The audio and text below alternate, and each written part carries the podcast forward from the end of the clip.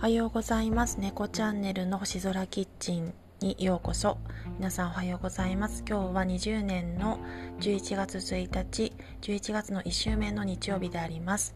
えっと私私自身はちょっと第1日曜日と第3日曜日を他のラジオ配信でも申し上げたように習い事をしているのでその前後になるべくバランスを崩さないように過ごしております。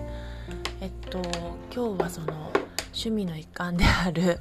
パステル画に出かけるために朝は早朝はなるべく早めに起きて過ごしています。と夜にあの洗い洗ってあのスイッチであの時間設定した洗濯物を朝起きるとすぐに干してそれから軽く今は朝食を終えたばかりです。朝食といっても軽く今回はもうめんどくさくなってしまってパン食で済ませました。トーストとスープと果物と飲み物という感じであのトントントンと単品を揃えて食べて食べ終えたところです。今日一日が良き日になることを願っております、えっと、配信聞いていただきありがとうございます。